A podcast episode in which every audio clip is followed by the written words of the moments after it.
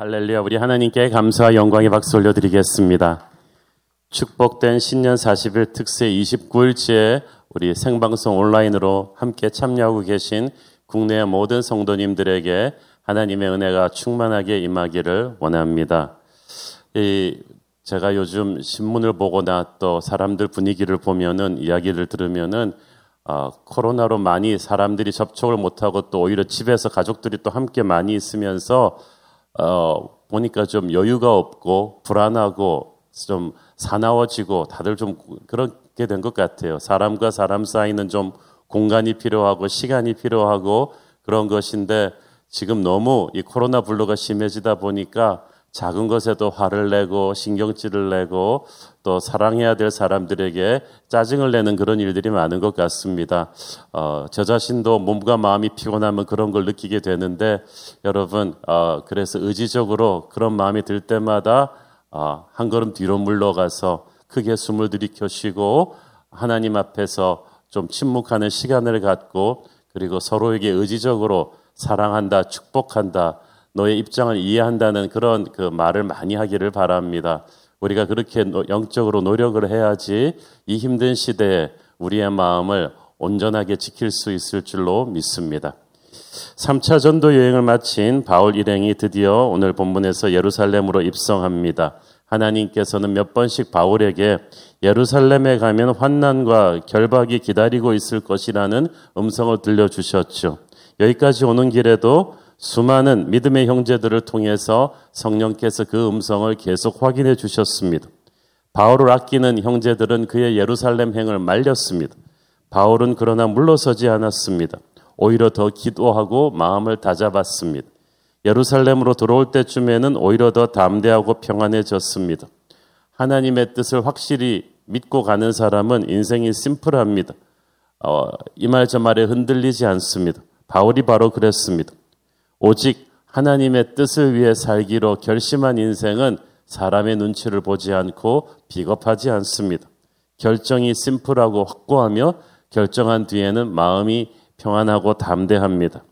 오늘 본문에 나오는 바울의 예루살렘 입성은 오래전에 십자가 죽음을 아시면서도 주저없이 예루살렘으로 들어오신 예수님의 모습을 연상케 합니다. 17절 읽습니다.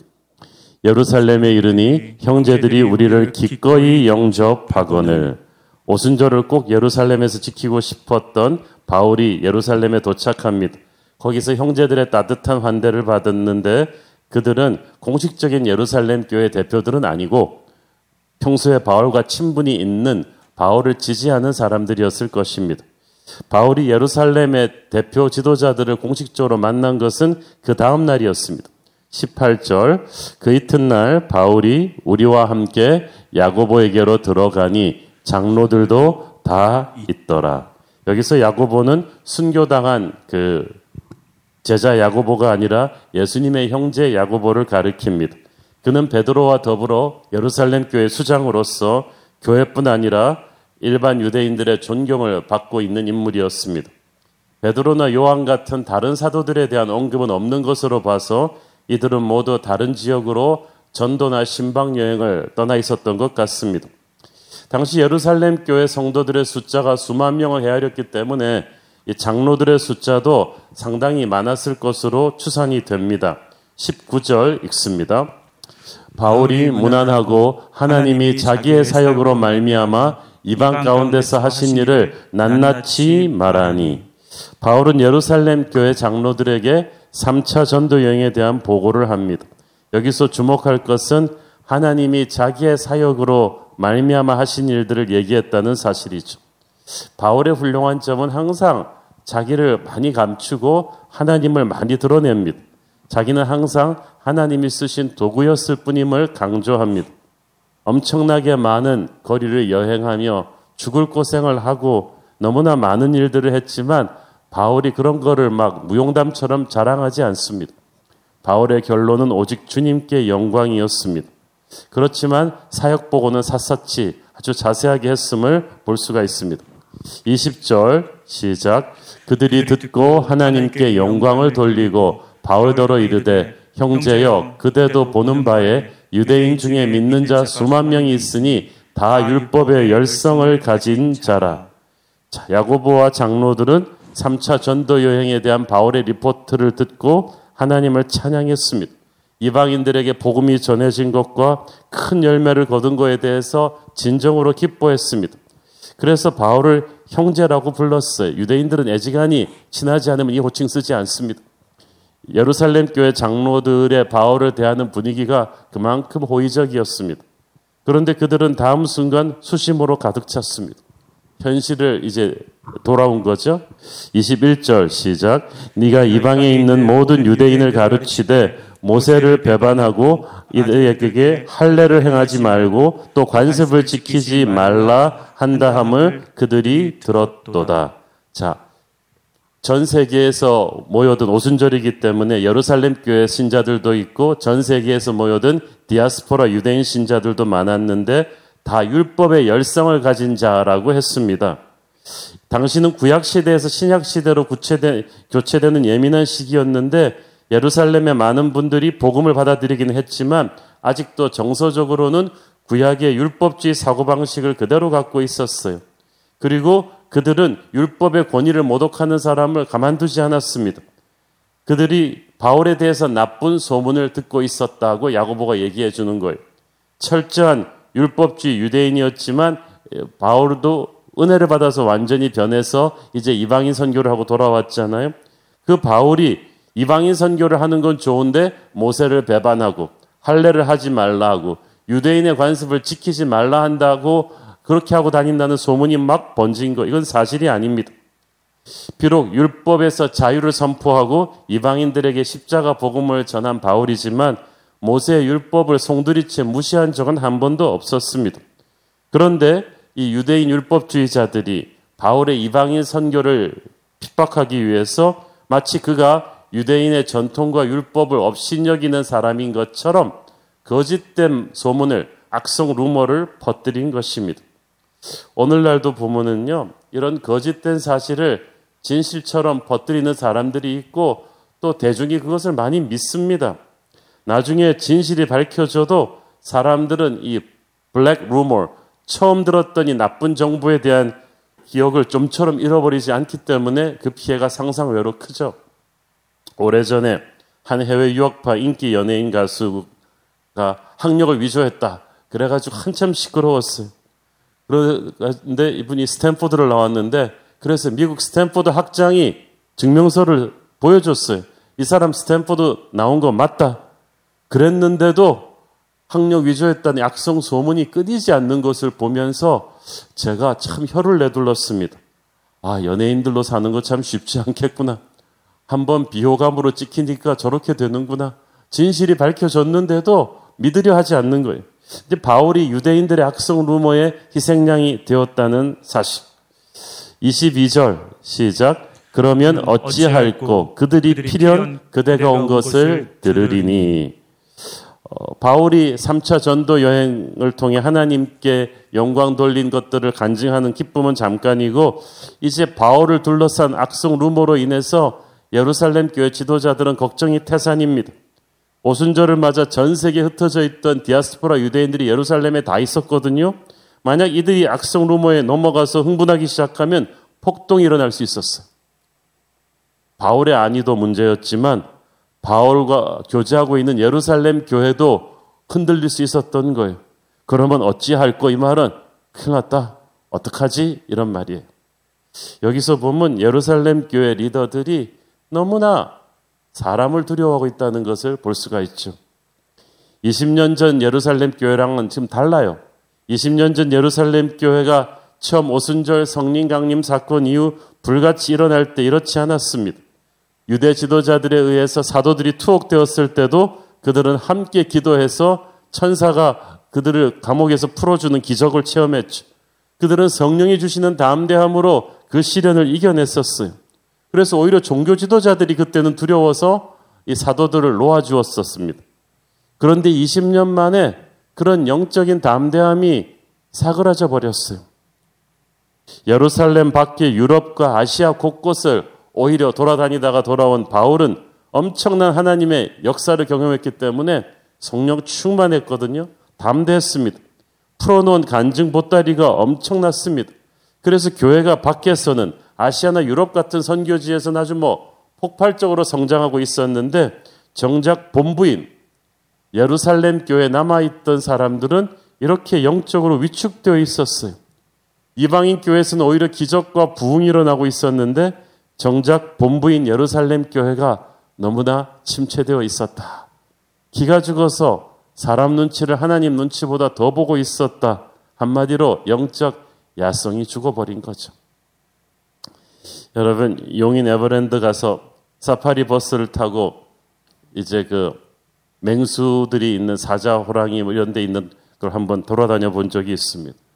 그런데 참 정글의 왕 사자인데요. 누워 계시는 폼을 보니까 한심했습니다. 그냥 우리 집 강아지보다 몸집만 좀 키워놓은 것과는 다름이 없어요. 우리 안에 갇혀서 사람이 주는 먹이 편하게 먹고 사는 사자는 그 현실에 길들어져 버렸어. 그러니까 살아있긴 살아있는데 사자의 위용이 없는 거예요. 성령 체험을 가장 먼저 했지만 20년이라는 세월이 흐르면서 영적으로 침체된 그래서 사람의 눈치를 하나님 눈치보다 더 보는 예루살렘 교회 모습이 그러했습니다. 그러므로 우리가 영적으로 살아있으려면 그 자리에 계속 머물러 있으면 안 돼요. 물이 고여 있으면 썩거든요. 흘러가야 돼요. 진짜 사도행전적인 교회가 되려면 움직여야만 됩니다. 말씀대로 몸을 움직여서 영혼을 양육해야 되고요. 전도해야 되고요. 사역해야 되고요. 구제해야 되는 거예요. 세상 속으로 뛰어들어가고 열방 속으로 미래 속으로 뛰어들어가야 그것이 영성이 살아있는 거예요.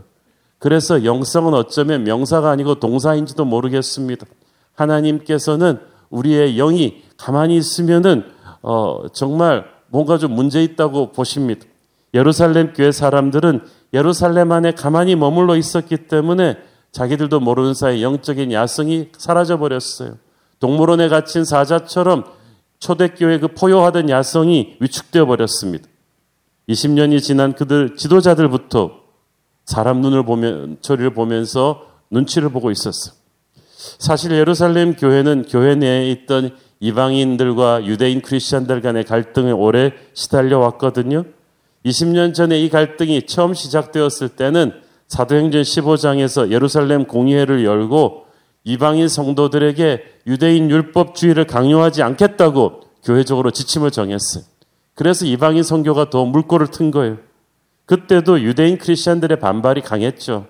그렇지만 베드로, 야고보 같은 지도자들은 사람 눈치 보지 않고 성령이 주시는 용기로 그 권위로 옳은 결정을 했어요.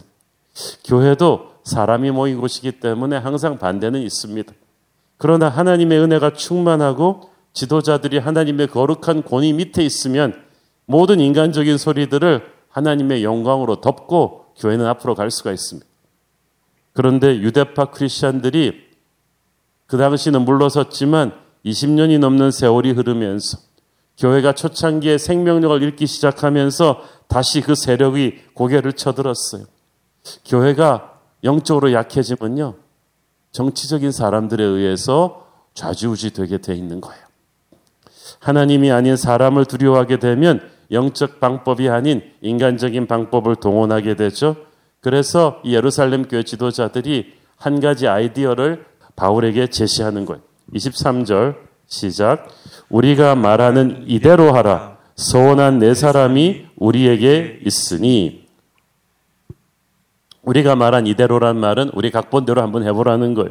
소원한 네 사람은 뭐냐 하면은 하나님 앞에서 기필코 어떤 일이라도 하겠다고 맹세하는 유대인들이 자랑하는 나시린의 소원을 말하는 것입니다.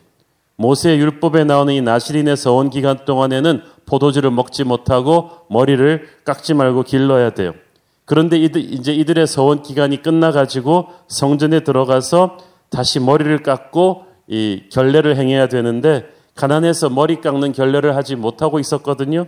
그러니까 바울 당신이 이들을 데리고 함께 성전에 들어가서 모든 사람들이 보는 앞에서 이들이 돈을 내고 결례를 할 수 있도록 도와주라.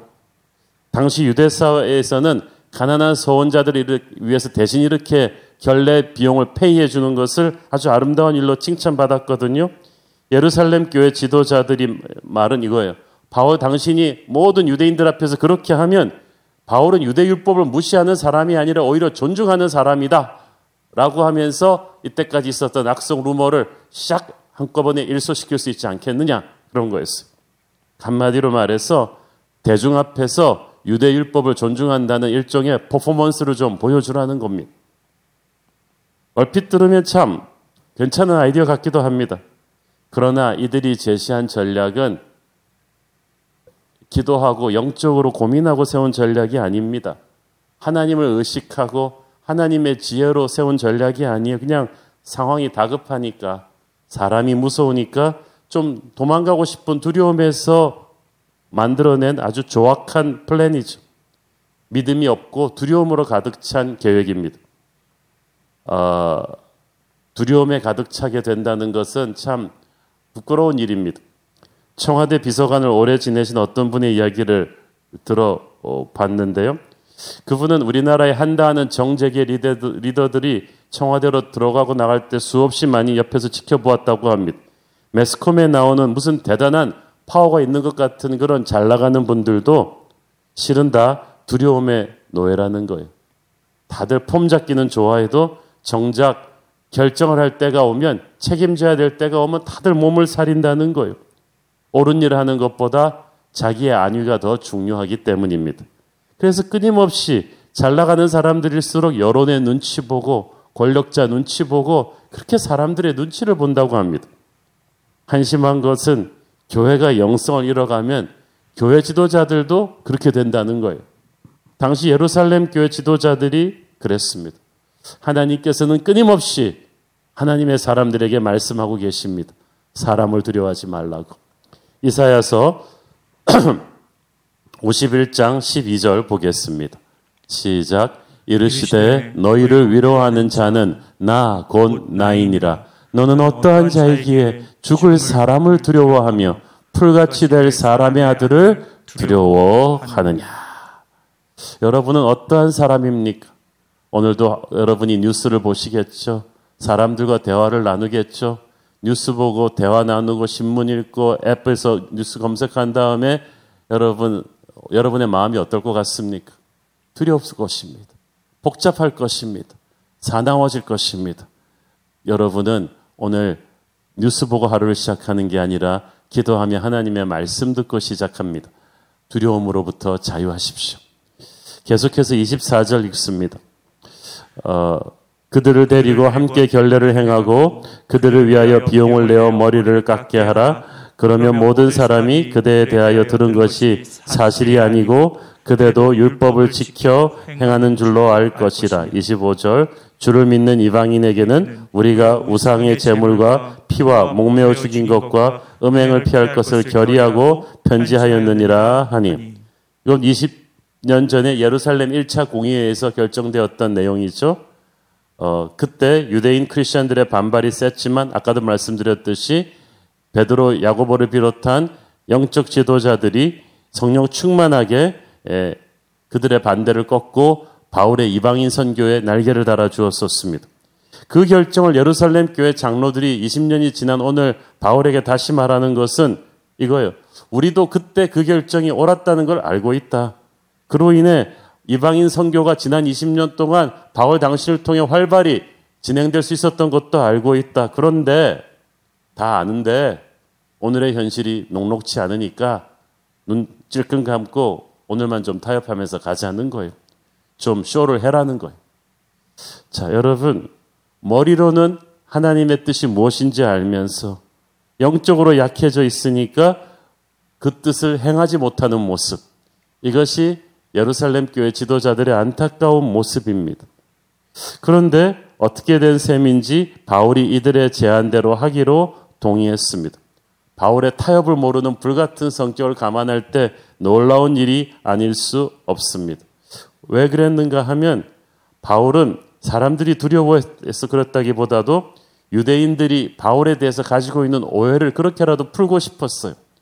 바울이 전하는 예수를 믿게 하고 싶었어요. 그래서 바울은 복음을 전하거나 목회할 때 정말 그 사람의 칼라에 맞춰서 그 사람에게 맞는 문화적인 접근법을 써야 된다는 것을 알고 있었습니다. 고린도전서 9장 20절 22절 보십시오.